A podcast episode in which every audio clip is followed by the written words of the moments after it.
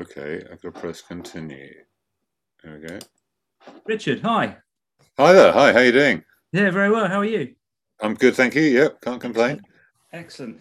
Um, I've I've just literally come back from a from a run, and obviously I was thinking about our, our conversation that, that we're having now, and and I was trying to recall when when we met because we had a weekend away together.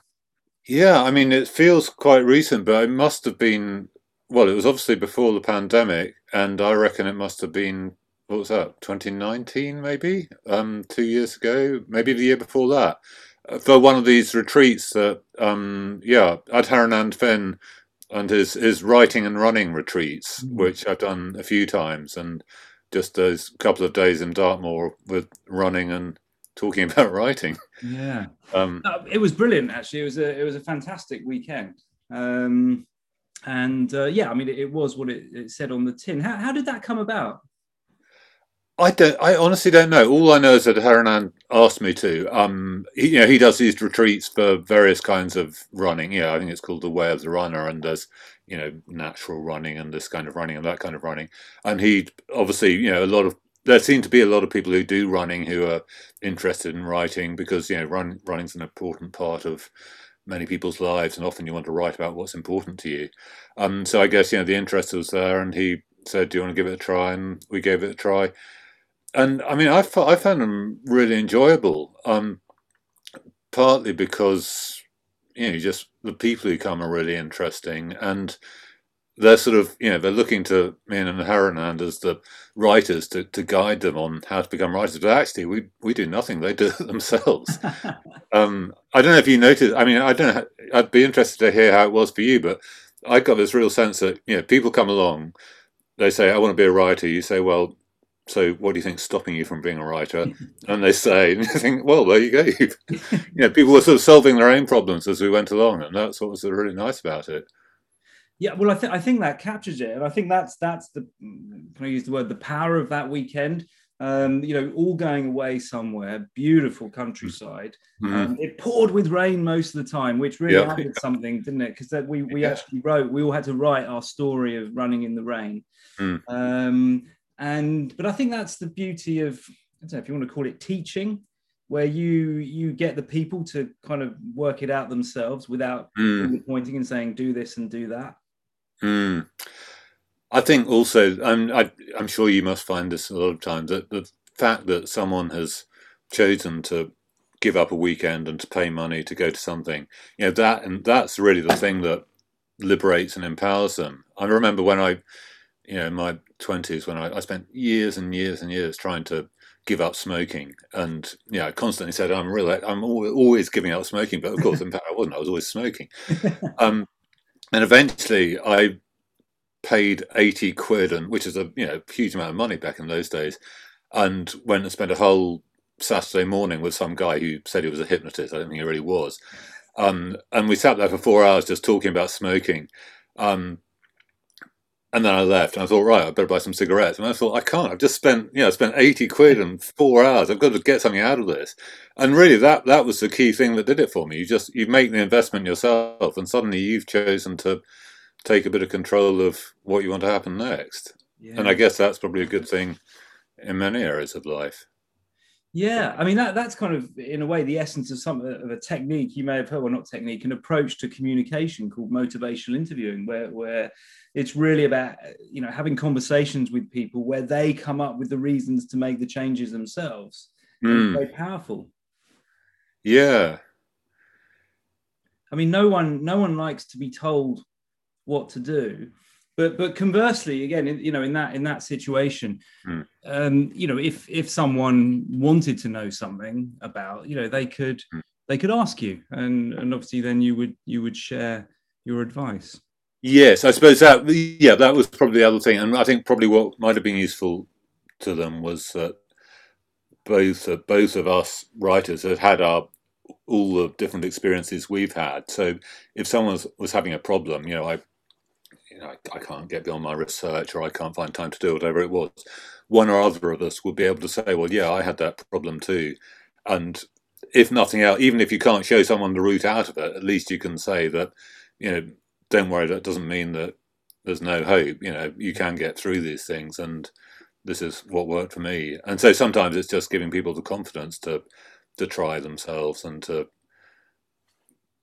you know to release to to un- unblock the way in front of them, as it were. Yeah, yeah. There, there was something else that, that I'm sure came up there around the fact that you know once you start calling yourself a writer because you've started to groove the habit. Mm-hmm. Um, so uh, you know, you, you made it clear that, that we were all in the room. Well, you you're already writers, you because you're already writing, so you were yeah, a writer. Yeah, yeah. And I suppose from our viewpoint, it was well, okay, yeah, but I, I think several people in our group had stuff published as books, um, articles, and, and actually, I'd forgotten yeah. that I'd had quite a lot of stuff already published in various places. Right. Yeah. Kind of, so you become a bit passive. You sort of sit back and think, "Well, I'm no, I'm not really a writer. I'm just here to learn." Those two guys, mm. they're real writers. You know, yeah, they've, yeah. got the books, and, and mm. I've seen their books and read their books. Um, so there's a there's a shift in mindset, I guess. Absolutely, yeah, definitely. And one one of the things, one of the things I really noticed about the, all the weekends like that that we've done is that all these people come along, and most of them have got a they're pretty, you know, they have some job of some kind that they think of as their job, and they do that very well. You know, they don't just lie in bed all day and think, "Oh, I really ought to go to work, but I can get around to it." I mean, you know, people go and do their jobs. They think, "I've got goals. I've got to hit them. I've got problems. I've got to solve them. Whatever it is, I've got things I ought to do." And then their writing is somehow in a different compartment of their life, and and they don't treat them the same way. And to me, that's often a key breakthrough that people make. Is you know you want to be a writer, you know, or, or, also if you want to be a runner, you know, some people are sitting there thinking, oh, I really want to be fit and things like that. But I don't know, if, you know, if you want to do it, then treat it as you treat the things that are important in your life. Because most people, there are thing, there are some things in their lives that they do think, right, this is what's got to be done. I've got to do it. This is when I'm going to do it. Just very basic things that, without which you can't do anything. I guess. Yeah, yeah. I mean that that's so important, isn't it? I mean, for quite a long time um, even though I was running regularly, I didn't, I never considered myself a runner. I kind of always make excuses. No, I'm not really a runner. Mm. People say, Oh, you run? Well, yeah, I sort of dabble. I don't take it very seriously and all that sort of stuff. Mm. And funny enough, it was Adharanand who tweeted once, we were having a, a tweet conversation, who, mm. who, actually said, Yeah, you're a proper runner. And, and I was like, Oh, really? Wow. Okay. Okay. If someone else thinks so, and he, he's definitely a proper runner because he's done some yeah. of those things. Um, all right. So it seems bizarre that that, uh, that we need permission um, from, and I guess it's that's quite common for lots of different things in life. Yes, I think it is, and I suppose in some things of life, it's not you don't get permission, but you get something. You, you've got your job, and and your boss is telling you you've got to do that. You know, it's not it's not even will I allow myself to turn up to work at nine o'clock in the morning. You know, I've got to. I've been told I've got to do it, and this has got to be done by this afternoon. So. Mm um, mm. That's when people you know work effectively, and it's the, I suppose yeah, it's just a sort of vague aspirations that haven't quite turned into to goals or haven't you haven't worked out exactly what it is that you want. Mm. Um, that I mean, I I certainly found out in my experience earlier in life was I spent many many years thinking I want to be a writer, but I hadn't really thought about, I hadn't really properly thought through about, you know, so what what exactly is it that you want to write? What is this thing that you want? You just have this sort of vague, nebulous idea of being a writer, and until you work you work through the possibilities and work out what you don't want to be, and then you can't sort of work out what you do want to be yeah. or do. Um, one actually, just sorry to keep rabbiting on, but one thing, one other thing I remember from those weekends is before one of them, just a couple of weeks before, we'd had a pro- at home we had a problem in our roof, and I had to go and clear everything out of the attic. Um, and somewhere at the back of the attic, I found this old cardboard box that had been there for thirty years. So it was full of my old writings from you know everything from when I was a teenager, from you know all through my twenties, wow. all the stuff that I used to sit there and do from sort of you know poems and plays to TV scripts, etc., etc. So all and the sort of on, on novels that got started and never finished. Wow. Um, and they're all rubbish. I mean, that was the interesting thing. Yeah, looking at them, really, they're all rubbish. But at the same time, I mean, I've found it really exciting finding this box because you could see, well, that's okay. I can throw all this stuff away now. I don't need it anymore. But back then, you you write the stuff and you think I don't want to throw this away because you know I might lose something. There's something that I'm trying to get out, and I don't want to lose it in case it's in here. And so you hang on to all this stuff, and then then later on you look back and you think, well, you know, well, a obviously that's rubbish, and b you know I was trying, I was going down the wrong route. I wasn't, you know. Eventually you find a sort of format or a, a, a medium or something that works for you, and then and then you know that you don't need the other stuff. But but the process of working through of making all the mistakes, I think, is a, you know it, that's a really good thing to do. I get you know you you I'm assuming you you, you know you needed that box of, of in your what you call rubbish, but actually if someone else read it, probably not. But I think they'd agree. um, you, you you needed that to to get to something else. It was part of the journey. Oh yeah, sure. No, definitely making mistake, making mistake. I mean, that's probably true in all sorts of walks of life. Um, but I know that for loads and loads of people who are trying to become writers, there is this big barrier that you don't want to throw away stuff that you've done because you sort of you're sure that there is something good in it, but you just can't work out what it is. Um, and yeah, many writers were. I can't remember who said it, but you know, the writer's greatest this was in the days when you had waste paper baskets, but you know, writer's great most important tool is the waste paper bin because you, you know, uh, once you can bring yourself to chuck away the stuff that isn't working, then you've got space to put in the stuff that does work. But it's very hard to to sort of have the confidence to throw away stuff, knowing that something better will take its place. Yeah, yeah, confidence that things are gonna gonna evolve. So, at what, at what point did you start considering yourself to be a writer? As in, I'm, I'm a writer. That that's me.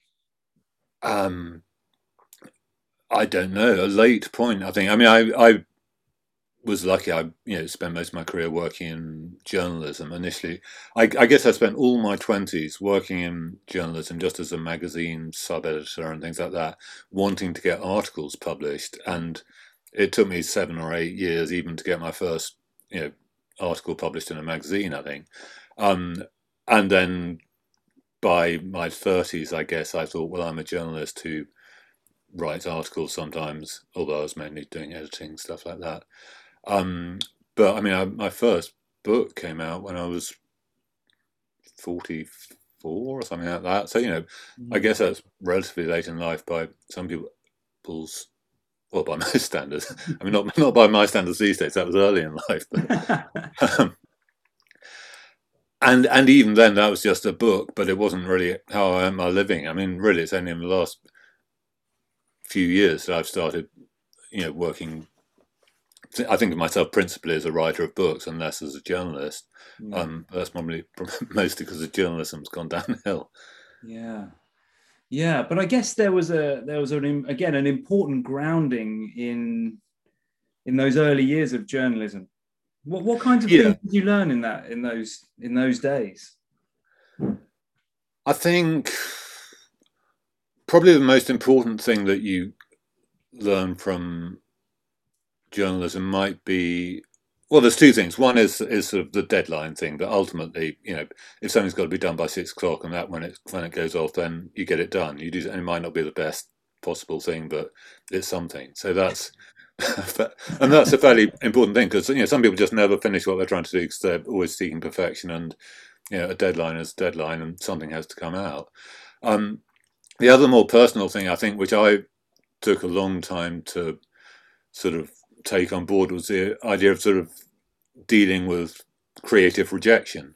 Because you know if you do something creative rejection is an absolute fact of life. Anything you know if you're a freelance journalist and you're pitching articles 90 times you know 95 times out of 100 people are going to say no or you know they won't even bother to answer at all you know. And and if you're you know working in a magazine or something like that and you're coming up with ideas and you're presenting them to editors, most of them get rejected.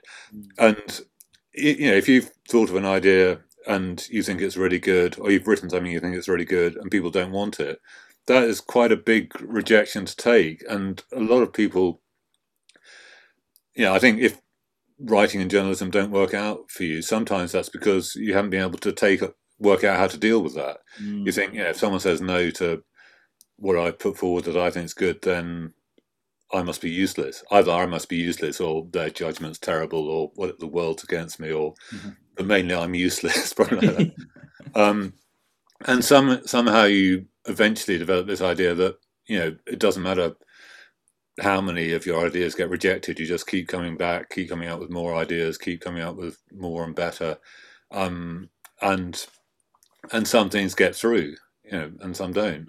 Yeah. Wow. So so how did you manage to keep going? What what kinds of you know here, here you are, you know, gone through all of that and, and produced. I've been run over, I guess.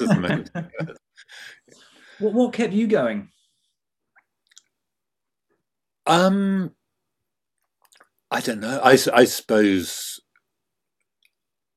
I don't. I mean, you just you keep going. I you know I I've been pretty lucky. I've well, I've been very lucky really. I've you know managed to remain employed in some form most of my life, or at least a living all, all my life. Um, so often I would go through a period of writing and trying to get some something to work, and then that wouldn't work, and then maybe you give up for a while, and then you come back to it. I think you know often with if if there's something that you really want to do, sometimes you you try and it goes wrong, and you give up, and you think that's all right, I'm done with that, and then you know the urge is still there, so you sort of come back to it a little bit later, and then you try again, maybe from a different direction, um, and then that doesn't work either, and then you leave and you come back. And you know, ultimately, if you feel there's something missing from your life because you're not doing a thing that you really want to do, then you know, I think that that just sort of manages itself. Event, you know, the urge will keep coming back, and with a bit of luck, eventually, you'll, if you're really lucky, you'll somehow make it work for yourself. Yeah, but you must, yeah, you must have had a strong, a strong drive. Um, to get through. I'm, I'm just wondering. I'm not sure when you started running, whether that's a lifelong passion or not. You can you can tell me, but I just sort of wondered if that was something that you know, running's all about keeping going, isn't it? Yeah, it's interesting that I, I my brief history as a runner, I guess, is that I think I probably was quite good at running as a sort of 12, 13 year old. Um, and then pretty soon after that, I just went totally off the rails and started smoking and drinking and generally being the worst sort of teenager. And in my life was a real mess for about a, a, decade, probably. I was desperately unfit.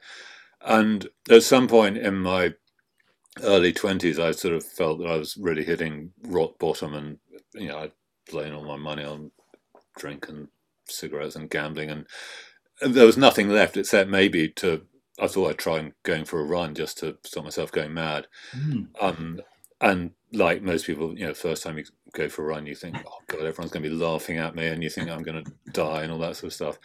And then, but you sort of do notice you feel a bit better afterwards, and then you know, a week later you try again. So, gradually got into it. It was very much a way of, for me, it felt like a an important part of taking control of my life from a time when I felt that I just was totally helpless and lost and didn't know what was going on and um, and everything was beyond my control. But running is this thing where you put in some effort and you get some results back and and you feel pleased with yourself um, and and you're starting start feeling a little bit more self-respect sometimes um, and so that was sort of largely what it was in my 20s um, and then that sort of gradually helped my me get my life sorted out and back together and so forth.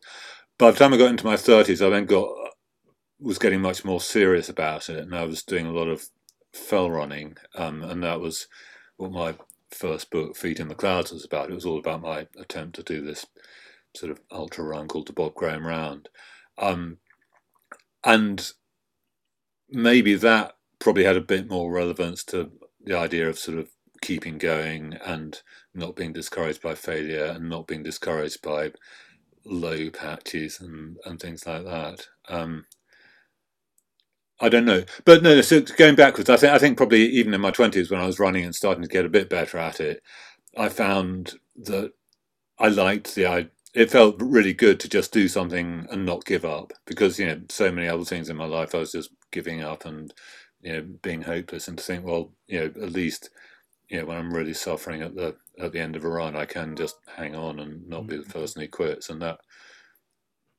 just felt like a good mm-hmm. thing. I guess. Yeah, yeah, it's fascinating, isn't it? Because on a number of levels, you've got you know the fact that you know you spoke about you know quitting the cigarettes. That's something we want to quit, but but then mm. there's other things we don't we don't want to quit.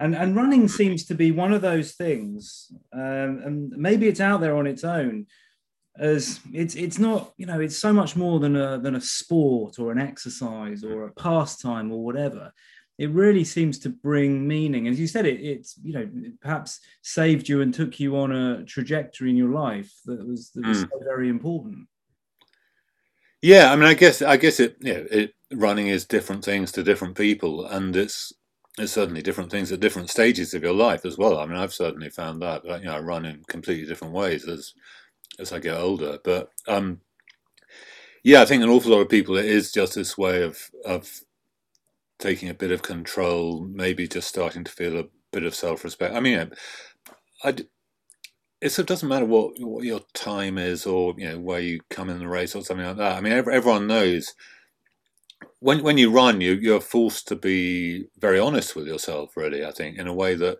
it's possible not to be honest with yourself in almost all other areas of life. But you know, if you go for a run, you know whether you've done the best you could or not, um, and you know whether you did all the training you meant to do or not. And you know, if you didn't, then you think, well, I'll have to try better next time. So it is quite a sort of it's a nice wholesome space in your life and you know for me for a, there was a period when it was really the one part of my life when i wasn't harming myself mm-hmm.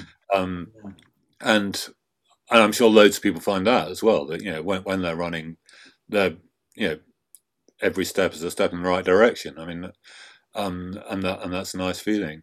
Yeah. But then you know as, as you get older, eventually it you know becomes so incorporated into your life that it's much more for me just a sort of a habit or a thing that I do. And you know why why wouldn't I go for a run? I mean, it's not there's no willpower or anything like that. It's just something you do for because it's nice.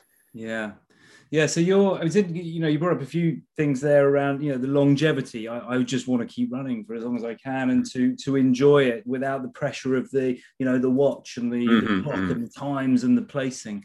And um, and you know, there's there's quite a big move, isn't there, to to to just bring joy back into running. And actually, if you do that, the argument is the results will speak for themselves.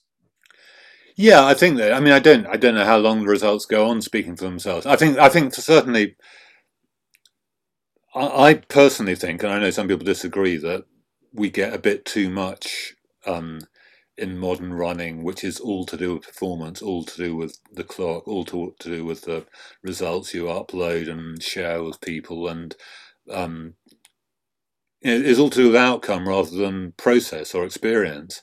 Um, and there's nothing wrong with that, and there certainly have been long periods of my life where that was really what I cared about, and you know that's the art of running in a way. You blot out the experience, you blot out the pain because you want to get that time. Um, but the other side of running, which you know is what you were talking about just then, is, is that you know makes you feel good and and healthy and grounded, and the older, I, you know, having hit middle aged, and the outcomes inevitably get slightly worse. So they're slightly less encouraging and motivating. But that just getting out there and and exercising and you know I'm really lucky I live in the countryside and I go out and run in the fields and things like that mm. and you know just immerse myself in nature and that's that feels really good and for, for me that's what gets me out in the morning and then as a result that's why you know I have kept running through middle age and um, presumably I'm fitter than I would have been otherwise if I, you know, yeah, oh, sure. Yeah, I somehow I can't I can't see you coming back and, and immediately going on to Strava. no, I think that, I think that's right. um, but uh, I mean, just just going, I, I, I, want to talk about the Bob Graham round, of course, because that you know that's uh, and and the then the brilliant book, but um, but but you know, preceding that and, and in your twenties. So I'm I'm thinking then that's when you were at university. Yeah, I was. I went to university really young. I think I left university when I was twenty. Um, oh. So, which is probably part of my problem back then. I was way younger than everyone else. But but you, um, I mean, the, the, experiences you just mentioned, but but also I, I read your recent article about your your role um, your acting role. Is, is, that, is, is um, I mean, have you have you always been a thespian or? Um... No, no, no, not really. Really, I'm not. I'm not an actor in any sense. But um, I, I was when I was at my last term. At, I think it was my last term at, at Cambridge, and um, Chariots of Fire was being shot there, or was supposed to be being shot there, and they were just recruiting extras, and so those who were not very committed to their studies and desperate for money, which included me, um, signed up. And so, you know, we just went and appeared as extras in various points. Um, and it was a, I looking back on the whole, I think of it as a really stupid thing to do. And I think I had this fantastic opportunity of being at Cambridge and I should have been focusing on my studies. And I just, I actually feel, you know, most weeks I feel ashamed of myself for having been such a stupid teenager and not made the most of the opportunities. But but on the other hand, I did get involved in this film, Chariots of Fire. Um, I did write this article explaining why I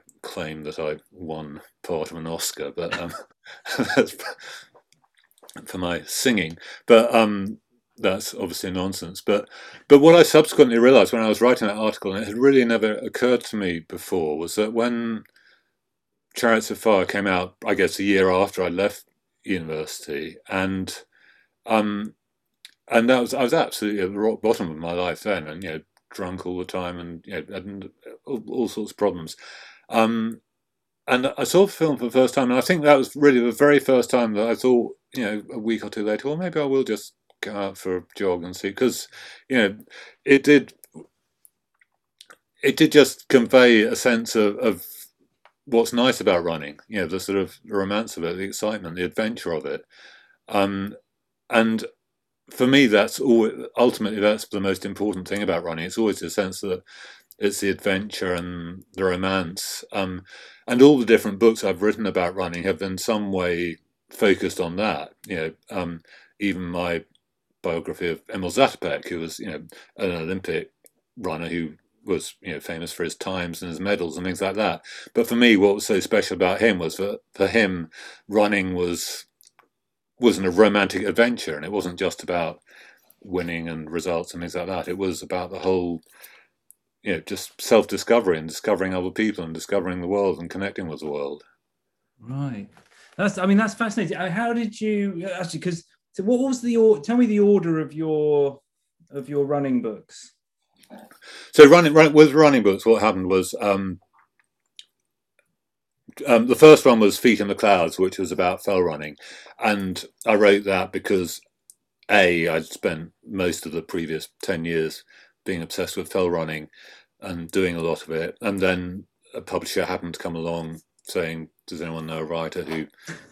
knows about fell running um, and I'd just written an article about it so which is how he got in touch so yeah, that just happened, and and that was that was nice. And I wrote about something that I knew a lot about.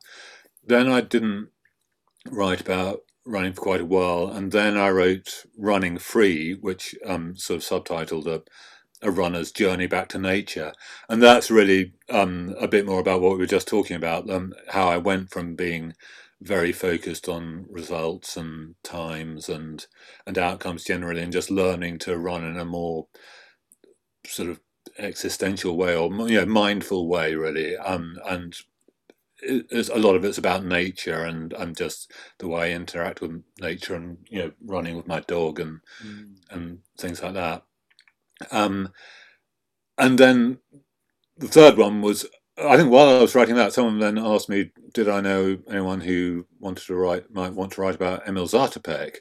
And Emil Zatopek, for you know, if your listeners are too young to remember, you, you know, used to be the most famous sportsman in the world back in the 1940s and 1950s, and he's the only person ever to win three distance running gold medals at the same Olympic Games. You know, 5,000 meters, 10,000 meters, marathon.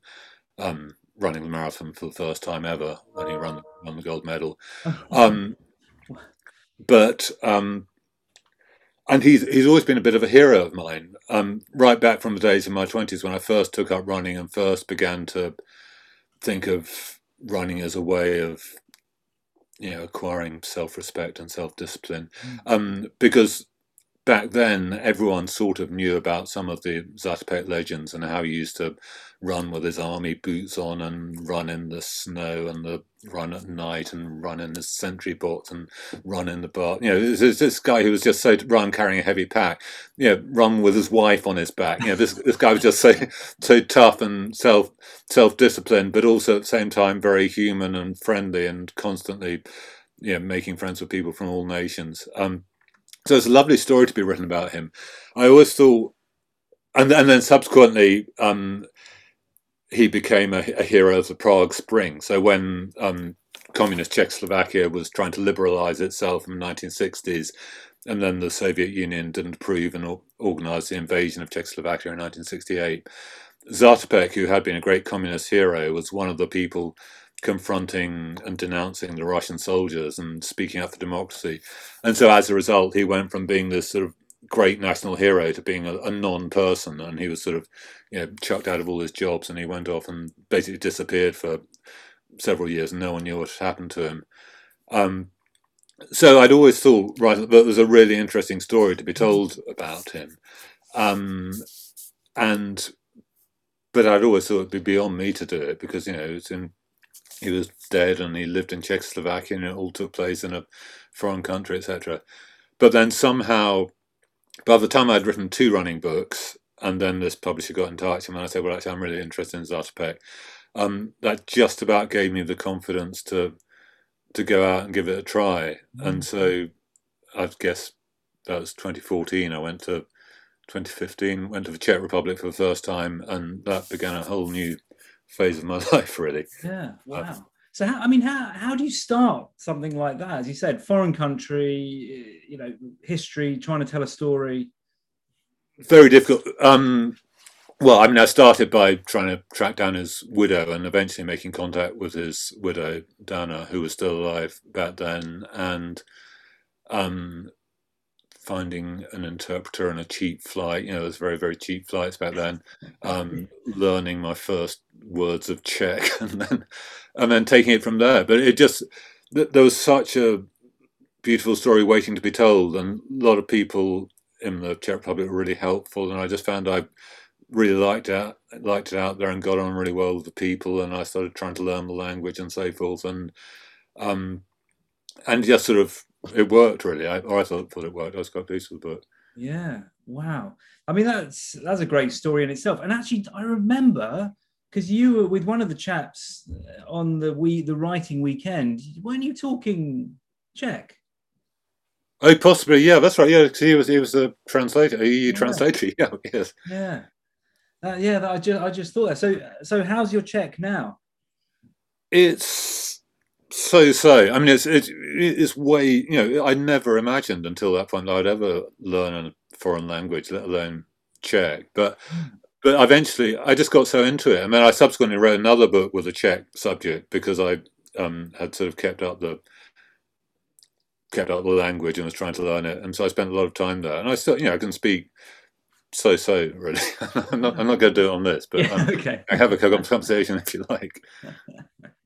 I mean, it's, it's, a beautiful place. Uh, I mean, I've only been to um, you know small small kind of part of it, but um, but but loved it. I mean, long long time ago, before it became, you know, really quite quite popular. Um, but do do you still have sort of connections and, and ties there?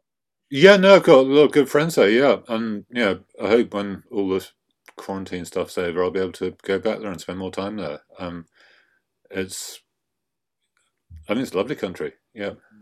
Yeah, brilliant, brilliant.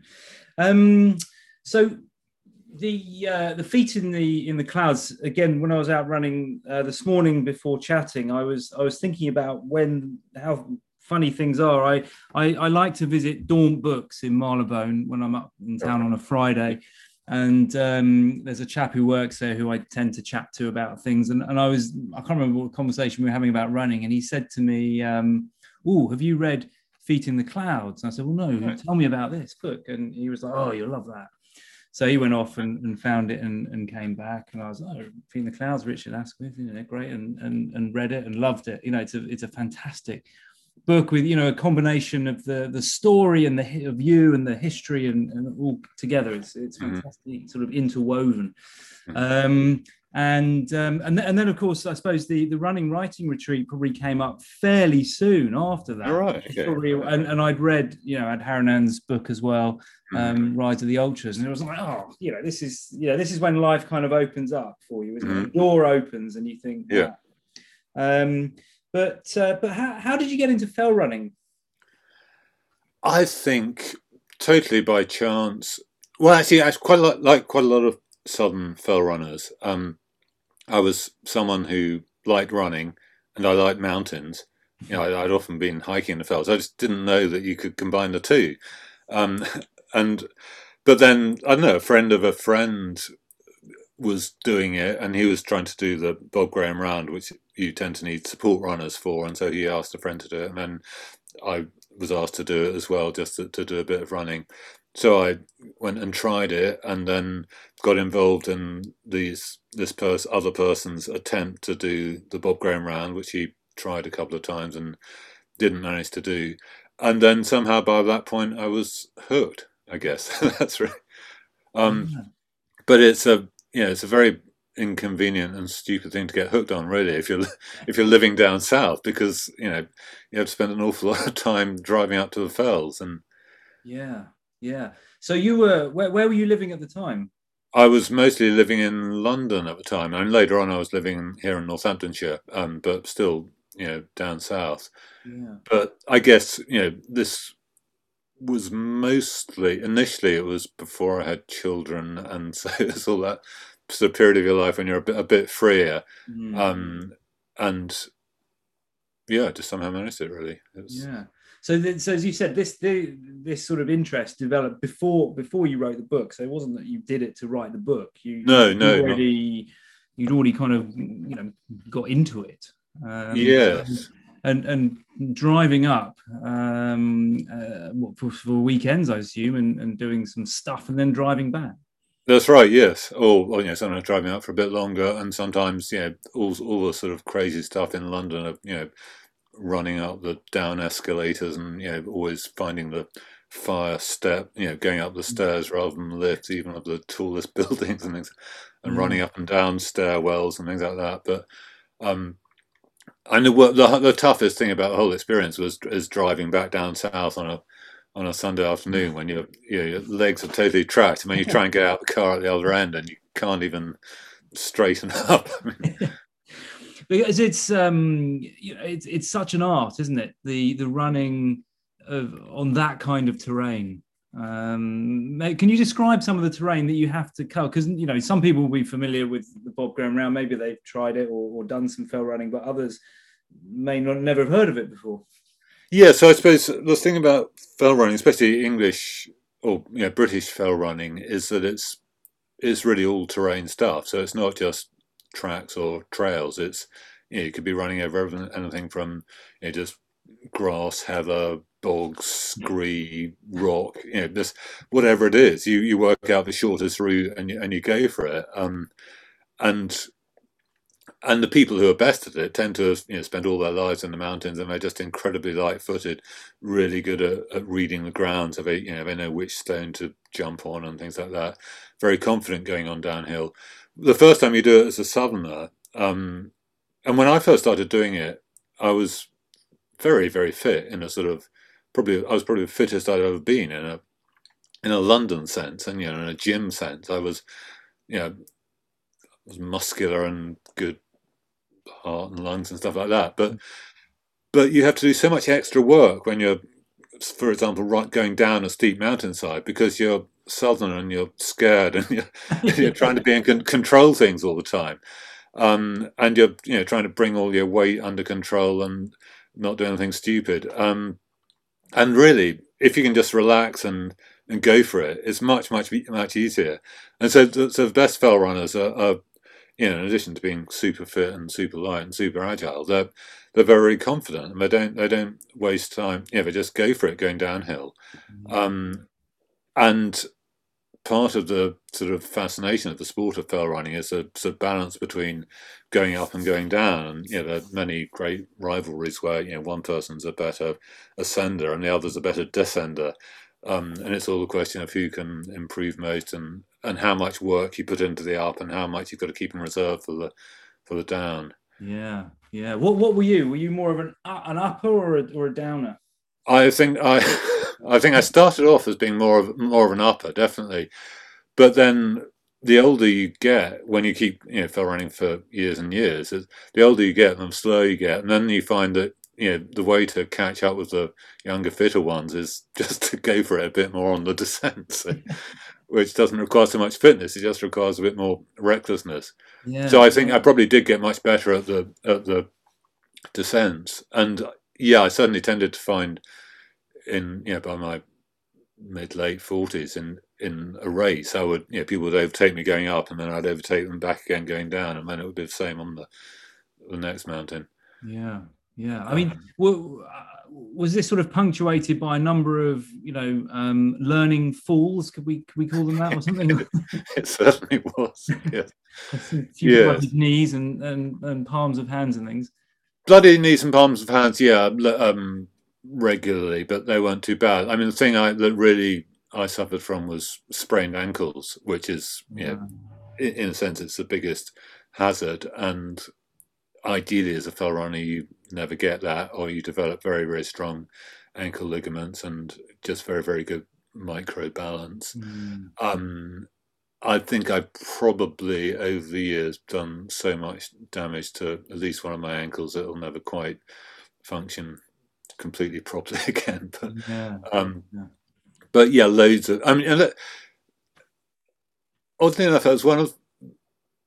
I was thinking about you and your and your pain coaching, and I was wondering, thinking about what my sort of pain experiences were. I often found that I would get a really bad sprain from some fell running disaster.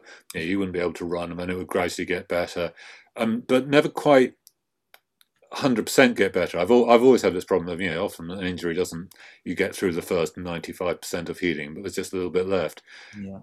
And I always found the only I've you know always thought and said that the only way to completely cure a sprained ankle is to sprain the other ankle, and then suddenly suddenly you you can't sense what's any problems in the previous one before. Yeah, no, there, uh, there, there is some kind of strange logic in um, in that, but but you're right. You know, I um, you know, sports people and, and, and I think certainly runners are guilty of this, aren't they? And on the whole, of of not fully rehabilitating injuries and, and getting back out, you know, mm. as, as, quickly as possible. Um, I know on the, um, the, the fairly recent podcast it was dedicated to the Bob Graham round, which I know that you you appeared on. Mm. Um, the guy there didn't he? He had various problems with his Achilles, and and then yeah, going back to the start, working with several people, and, mm. and really you know walk, starting with walking, and then all sorts of exercises, and had to really slowly build it up with these looming dates. You know, oh, I've got to be yeah. at this time, so. Um, yeah, you've got to if you know if you, if you want to really recover, you, you've got to put it. You've got to commit to it. You've got to commit to that being your picture of success. What that you will be completely better. Yeah, but I think that you're never exactly the same. Yeah, because that's something I I struggle with because I often find that you I almost start to, I'm sure which I'm sure loads of runners do. You start thinking, well, am I just getting neurotic? You know, I can still feel is it better? It feels like it's better, or can I just feel a little something there? And yeah, is it is that pain, or is it just me imagining it? I don't know. And, yeah. Um, so some part, part of me thinks, well, actually, you need at some point to just chuck it. You know, just say, "Sod it, I'm better. I'm just going to do it regardless." But yeah, I don't know if that's wise or not. Yeah, it's it's a it's a big grey area, um, and and you're right. You know, you can you can certainly um, have a pain experience by thinking and focusing on your body in a particular way, even mm-hmm. though there's no injury or it might have healed. That, that right, absolutely true. So, you know, pain and injury are very poorly related. Um, mm. and and yeah, if you if you've had a repeated problem or something that's lingered on for a while, you do you mm. become very bodily focused. You're checking it out. You know, when you're running, you're kind of going, oh, "How does mm. that all right? Does that feel?" And and purely through that oh that process you could bring on your pain and that pain's real it's not imagined it's there mm. it's your reality but it's it's not tethered to any kind of tissue damage. Mm. Um, it's it's your brain just kind of saying predicting if you like well there could be something there because perhaps the way you're thinking about it or when we run before it's been a problem. Mm. um, so so sort of helping people navigate that. It's it's more complex than people think and it's obviously more complex than people would like it to be if you see what i mean. Mm, it to be simple and, and quick recovery and all the rest of it. Um, but that i mean that's a whole kind of massive kind of conversation um, you know looking at, at pain and, and injury particularly in running and the psyche of, of, Mm. of runners Yeah. um, Because I'm sure a lot of a lot of you know, especially when you're a relatively experienced runner, you realise that there are these issues, and sometimes sometimes you ignore the pain too much, and sometimes you focus on the pain too much. But you just end up with so many things that you might be doing wrong that you don't know what you're doing wrong. You just Yeah. end up in a chaos of possible mistakes. You're making. yeah yeah and and you know same with you know if you then bring in technique oh should i be like this or that and then that sort of starts pulling you think "Hmm." so Mm. you you end up not getting back from the run perhaps not even remembering the run because all you've done Yes. is thought about how i'm running does it hurt how am i running does it hurt and then an hour later you're like oh i'm home and uh hmm, there we go that was fun not yeah that's oddly, oddly enough that was um just going back to these running and writing retreats that we're talking about one of my vivid memories of one of them i don't know if it was one you were at was that it probably was actually that i've been having this problem with my achilles that had been going on for weeks and well months and months probably and it you know it's fine i run on it just about but it never quite got got better and i was thinking i won't be able to do all this running with um these much keener runners and you know, two days of long runs over Dartmoor. Um, and then we had the weekend and we had all these runs and you know, everyone was talking all the time and discovering all these interesting things. And it was just a fascinating weekend. And then driving back at the end, I suddenly thought, well, that's odd. Yeah, I didn't have any problems with my Achilles. It's gone. It's better. So, so you know, it, for me, that was very much just finally not focusing on it at all, not thinking about it at all. And that was what, yeah what got me through it.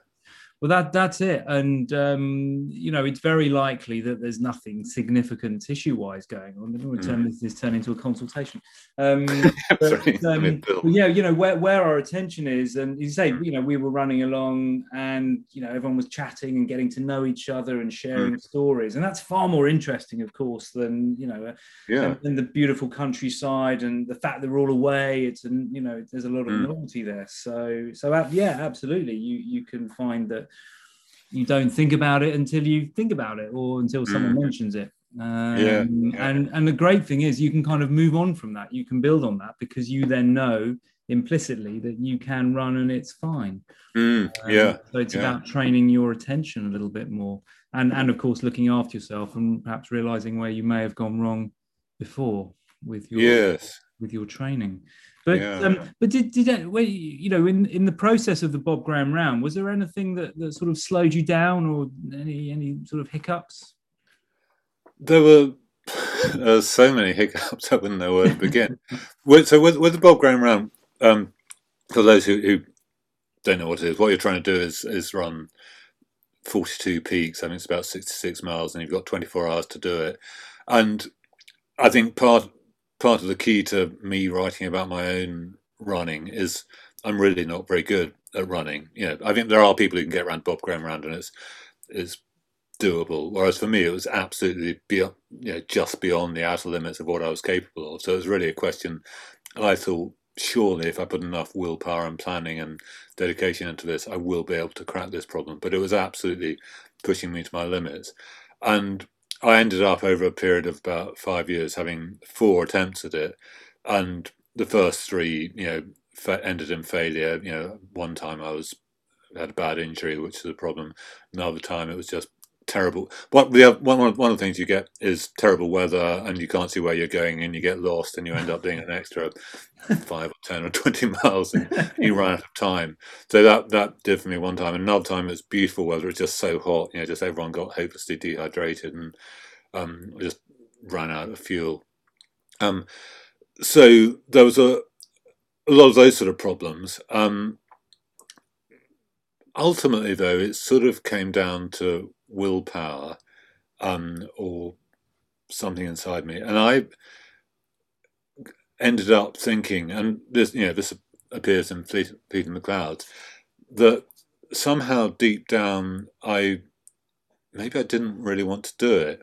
Um, and this has sort of some relevance to people trying to be writers as well. So basically, if you're trying to do something really, really physically difficult and demanding and painful for 24 hours, um, and you give up after about 16 hours, then you only get 16 hours of pain. If you're not going to give up and you're going to carry on to the end, you've actually got to have a whole lot more pain.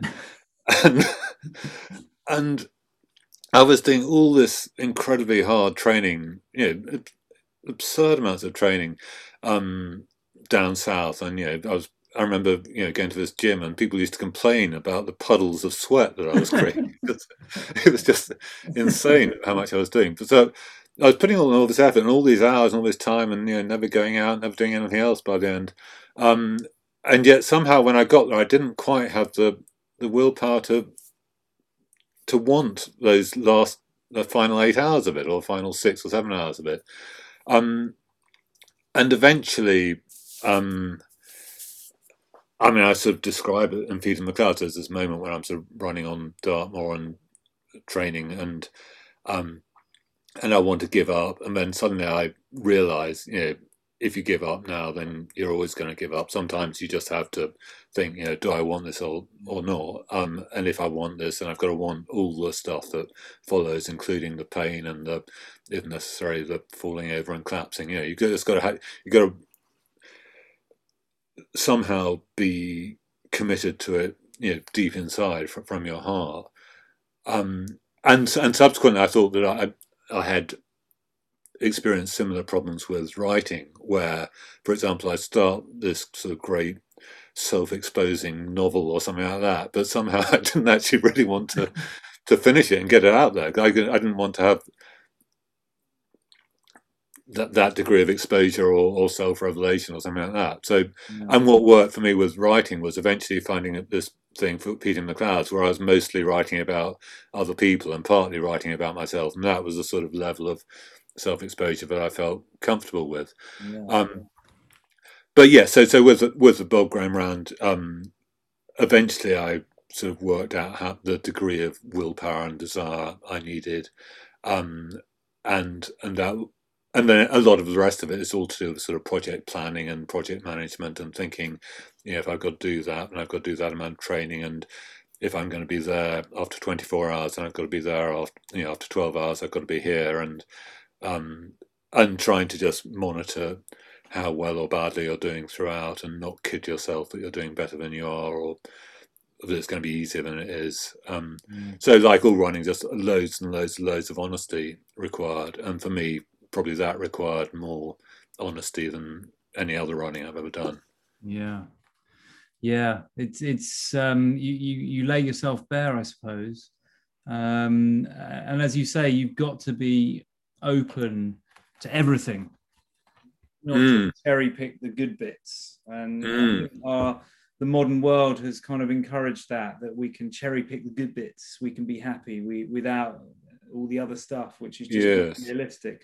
Which again is why I think this, you know, running, particularly ultra running, fell running, mm-hmm. you know, just it just does so much for for the person in realizing mm. perhaps themselves and, and about life. Yeah, well, one of the things, and sorry, one of the things I got from Bob Graham Round about um, writing is, is that you, you learn that there are good patches and bad patches, and you're in a good patch. You know, don't kid yourself; it's going to last forever. You're in a bad patch. Don't you know that's not going to last forever either. Sometimes you just have to think, right, I'm in a trough, and know, on a 24 or an ultra race of any kind, you get in a trough at some point, and you just have to believe um, and eventually from experience you can believe that you know it will it will pass and there will be a, a better phase at some point afterwards. Yeah. Yeah no absolutely. And so the fourth one fourth running book no no sorry the fourth round your fourth your fourth, oh fourth book grammar oh, sorry right okay yeah yeah we're still on that the, the fourth yeah, okay. round so what what was what was different there oddly enough there was sort of it was relatively uneventful. It, it was sort of thing where I had decided that I was going to do it and I wasn't going to give up. I had the I was just in the right mindset. I was going to take control of it. I wasn't going to let rely on anyone else for for navigation or timing or anything like that, or making sure I had the right food. Um, I was just going to, and in a strange sort of way, it was all uneventful. You know, just it went according to plan. I had the plan. I was going to stick with it, and that was it. So um, kind of no surprises as such. In a way, in a way, no surprises. Yes, I mean there, there was one surprise, which is probably too big a distraction here about um, the the route I one route I took, and you know, doing a bit of climbing that I was terrified of, that I had been wimping out of um, most of the time, um, which which made it a bit easier to accomplish the the task. Um, but often, you know, when you set yourself a big task and you succeed, it's sort of that means that there haven't been any big dramas and it has gone according to plan. Yeah. Um, yeah. Whereas the ones that are seared on my memory are the ones that went horribly wrong. Yeah, it's yeah, it's, it's almost like there's there's less of a story, isn't there? When it's like, yeah, I went, I did it, I I it went to plan, I finished it. Yeah, great. Yeah, exactly. I mean, there wouldn't be any soap operas if uh, no. that were the case. Well, also reality TV is the thing that, that really depends on things going wrong. Um, and sometimes I've heard, you know, someone was saying the other day, you know, director saying we need something to go wrong fast because it's, it's all going too We need to throw a spanner in the works. Yeah, exactly. Yeah. Um, as as some, my, uh, I think my wife was watching Love Island last night, and all right. Uh, uh, yeah, I, uh, I I'm usually far away from that in another room. But um, mm-hmm. but yeah, no, it's uh, the, these things are popular for for that reason. But what uh, can you still remember finishing? Because there, there must have been some kind of emotional release, having tried so much, put in so much effort, and then you you finally reach the finish line. Yeah, it, there was a big relief. I mean, I can remember so the final bits of it used to come down off the last mountain, and then you had to run about six miles on the road to get back to the place you started. Um, and as a sort of southern runner, once you're back on a road, you sort of, no matter how much you love the mountains, you feel a bit a bit safer on the road. And you know, so I, I could work out from the time that as long as I didn't stop, I was going to do it. And um, that was an amazing feeling. But it was actually the main feeling was very much of just a sort of weight being released from my shoulder. This thing had been bugging me for years. Mm-hmm. From the first time I tried it, I really thought, you know, I must be able to do that. I can't believe I quit, and I can't believe because when, when you do when you do the Bob Graham round and you don't finish, um, you there's probably a moment when you quit, and when you quit, you're thinking, I just this I can't endure this pain anymore. It's just too much. It's got to stop. Um, and by the next day you can't remember the pain and you think well you know how could i have been so pathetic you know what? Um, and loads of people have had this experience and it's probably the same in any in an ultra race or anything like that. Um, and so that sense of total failure and um, lack of self-worth and un- unfinished business was just had been weighing on me often without me really being conscious of it for, for years and years and years. And then suddenly you know, I finished, that was all gone. Um, and it, I mean, it wasn't so much sort of elation, it was more actually, I remember that for weeks afterwards, I could barely keep awake. I was just sort of so, I was so relaxed and, oh, you know, great, fantastic. That this thing off my back. And I kept falling asleep wherever I was. and, and, and did you give yourself a, a bit of time off before you started running again?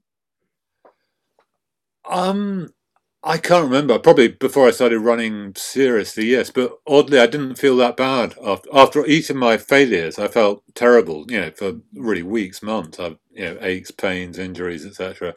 After finishing it, just felt a little bit tired, stiff, but really not so bad.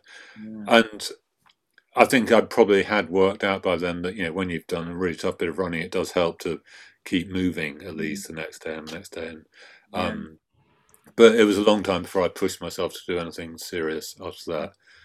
I sort of felt actually that I put my wife and my kids by then as well through so much um, of my absence that you know I probably, probably needed to call a halt for this sort yeah. of thing. So I I sort of didn't really take it any further for a while after that. I just sort of eased off and just ran for fun. Yeah, yeah. Well, would you say that was your your peak in terms of notable experiences? I mean, I know you love running and, and, getting out each day, and so each you know run is a is a little journey, isn't it? But but in terms of you know a sense of achieving in my running career, would you say that's that's the peak? I'd say that's that's my only running achievement. Which I mean, it's a hell of an achievement, though, isn't it? I mean, God, it's it's one of the biggies. It's one of the the best known challenges, isn't it, in the running world? I guess so. I mean, I think I think for me it, it was a big achievement because, as I said, I mean, it was just sort of absolutely at the limit of, of what I'm capable of. Um, and obviously, you know, there are loads of people who can do much, much more than that. And you know, since it's interesting that since I wrote Feet in the Clouds, which came out in 2004, and you know, all the records and things that I've mentioned have been just you know slashed away, especially in the last two, three, four, five years. Mm-hmm. You know, a whole new breed of, of fell runners out there, and they're you know with a small p professional in their attitudes and you know properly prepared and scientifically prepared and um, people are just approaching it a completely different way and, and all the times are changing yeah. um, but for me i mean it's a bit like i suppose when you know some people climb everest or something like that you know for, for me it was the ultimate achievement i'll ever mm. be capable of in a sporting sense um, yeah yeah but that was you know it's almost uh, well the book came out 2004 i mean we're talking about 20 years aren't we so mm. and, and how things have changed you said there's been all sort and particularly over lockdown all sorts of, of records mm. you know damian hall and, and john kelly and, and, and others you know, mm. quite a few actually, weren't there, in, in different places? And um, yeah, the you know the training's become much more serious. The kit's different. You know, the days when you know you look at some of the old shoes and, and people mm. running in sort of long long shorts and, and like old school shirt and, and mm. a couple of boiled eggs in their pocket and to yeah. now with you know this a van packed with stuff uh, mm. and, and, and all the navigation tools so it's, it's a different ball game isn't it it is a different ball game and i guess you know that's that's the nature of life and i think it is quite, you know, there are people in fell running. It's quite easy to sort of sympathise with them or, or join in them, thinking, "Oh, it's not how it used to be, and you know, it's not the same, and it's all being spoiled." Mm-hmm. But you know, life goes on, and you know, life mm-hmm. evolves, and you know, you always use, you know, 25 years ago, I was using better equipment than people were using 50 years ago, mm. and you know, making use of other people's route experience. Yeah. I mean, oddly enough, I went up there a uh, couple of weeks ago, getting together with a whole load of the friends I used to do fell running with 25 years ago. Yeah. Um, most of whom actually weren't even capable of running anymore. And then mm. um, two of, I think four of us went off and, and sort of had a run, quite a lot of it along the Bob Graham route. Mm. And it was interesting to see how, you know, what had been just totally virgin heather or, you know, rough turf and rock and things like that had sort of paths worn across it now where mm-hmm. people were following the Bob Graham route. Um, mm-hmm. And and obviously that makes things a, a lot, or you know, a fair bit easier. Um, mm-hmm. And just yeah, you know, the the world has changed, and uh, there are more people out there, more people going on the fells, and more people are aware of it, and yeah. um, and good for them. Really, I don't think yeah. it'd be great not yeah, I mean, it's it's great that more people want to. Obviously, we've got to balance that with the environment. We don't, you know, mm. and paths. You know, we're talking about damage and, and things like that. But but mm. if if the countryside is respected and, and looked after, I know someone like you know Damian's very big on on the environment, isn't he? Mm. Uh, with with his um, with his running. Um, but yeah, it's it's inevitable that things are going to change. I think it's never helpful to go, oh, in my day it was harder. You know, it's mm. things are always evolving. That, that's the beauty of it. And and and we talk about broken records, don't we? But but you you can never take away the fact that someone had a record or achieved something. Mm, um, mm. because you you just can't compare you can't compare people I mean, this is my opinion I suppose because we each have our own story we have our own genetics we have our own experiences so it's very difficult mm. to make a, a, good comparison yes it is I, th- I think one thing I sort of very much know that in terms of of mountain toughness, um, I think some of the early fell runners, yeah, in, in the sixties and seventies, were just so much tougher and hardier and more, you know, proper people of the mountains than than I'll ever be. For example, you know, I put me up on a high mountain when I'm exhausted and lost and it's cold and, and rocky and foggy and everything like that. and I become a pretty pathetic creature. um, and all I really want is just you know find my way safely home and get into a warm bath. yeah. um, but you know the guys who were setting the early records and, and Bob Graham and things like that, they were just going out there with the you know they might have had. I remember one guy winning the, the mountain trail race, and you know he just found an old fertilizer sack and put that over himself to to keep the wind off him. I mean, you know, they just had no equipment. They had you know maybe a compass and a not very good map, and that was it. And they just, it was just a real sort of self reliance that I just admire very much. And I, you know, I wish I had a bit of that, but I don't think I've got very much. Yeah, well, I, I probably got you have a lot more than than most, having having done what you've you've done. Um, but yeah, I think you know your where where we come from certainly has a big influence. You know, you see, I, I sort of if you flick through Instagram, you see certain people, you know, running on the mountains every day, and it's it's just part of them, isn't it? It's if mm. you know taking to an extreme, you know, someone like Kilian. Jornet, who's just been brought up that way and does all these incredible things. You know, he's right mm. up, you know, um, and um, you you know if you've lived in London, you're just not going to be that way. Yeah, exactly. Yeah, no, no, no that's. So you just you just sort yeah. of find you find your own way. So I mean, on a on a sort of a day to day basis, then what's your what's your routine as a as a as a writer runner? Is it that way around or runner writer? Which way would you prefer? I think I'm very much I'm less of a runner than I'm a writer. I mean, what I normally do is I get up, um, deal with. I used to take the dog for a run, but the dog's a bit old for running now, so I um, deal with the dog and then go for a run in the fields, so that I don't really time it or measure it. Um, slightly depends how much you know when I've woken up, um, and distance and routes slightly depends on time of year, you know, where the cows are and the sheep are and things like that, you know, how long, where I can get through, where I can't get through.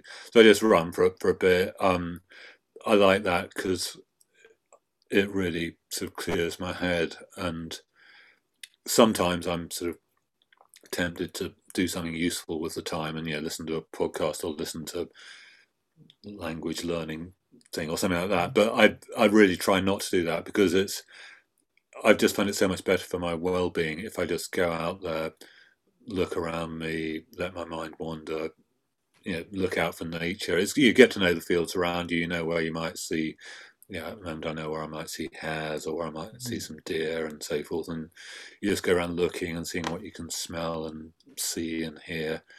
Um, then I come back, then you know, off, off, often then I come back and I've had some. By the end, I've suddenly found I've got some really good ideas or things mm.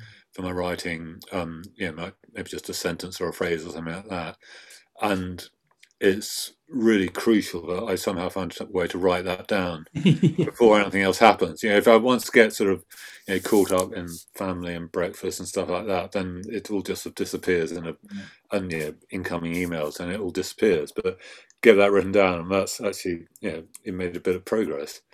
Um, and then yeah, the rest of the time I I write. Yeah. Mm-hmm. Yeah. Okay. Yeah, that's a key one, isn't it? There's, a, there's been a number of times where I've been out and you, you, do, the idea comes, and sometimes I stop and put it into my phone um, yes. and find that I'm standing there for five minutes thinking about something, some idea I've had. And then I'm, oh, right, I'm supposed to be out for a run. And then you yes, yeah. away. But I'm so worried that I'm going to get back and it's going to have gone. Yeah, it's, it's very tricky. I mean, I, I did go through a phase of trying, you know, taking a little recorder with me and trying to do it, but I just could never get it right. And you sort of listen to it afterwards and just be. um, but also, I find that you know trying to remember stuff, um, it then sort of turns over in my head, and then sometimes it improves. So, you know, the fact that I haven't written it down or recorded it straight away often means that I end up with something better. Yeah. Um, so I sort of tend to I've ended up slightly trusting the process. So you know, if you just go for a run, have confidence in the world, it will come. But but as soon as I get home, I have to write it down, or it will disappear. Yeah, yeah, so. oh, great, great. Oh, it's been fantastic to um, to to listen to your your stories. Um, where where can people um, find you and uh, your books? Well, I'm I'm very feeble online. I do almost nothing, as you might have gathered. But I do have a website, um, which is richardaskwith.co.uk. That's Richard Askwith, all one word, A S K W I T H, um, dot co.uk. Um, and that probably has links to most things. Yeah. Yeah. Including my books. Okay. Yeah, it's funny if I did I did look at your website and you you you make an excuse for it on there. you, are very clear about the fact that you you know you you got no no intention to make it any better. No, oh, that's fine. That's I have a very distant. It's one of those things. It's like going back to what it's one of those things where I have a vague intention to make it better, but I just don't have a plan, and so it's not going to happen. Yeah, there we go. Well, look, you go on there. It tells you about you. It's got it's got your books. What what else do you need? That's, that's yeah. Brilliant. No, well, I'll, well, I'll put all those on the um, on the page. Um, but thanks so much for um, for making time. And, Not at all. Um, I uh, well, I hope that your running and writing, or writing and running, continue. Thank you very much. Well, I've really enjoyed talking to you. Good to see you. Yeah. Take care. Cheers. Okay, you. Okay. Bye.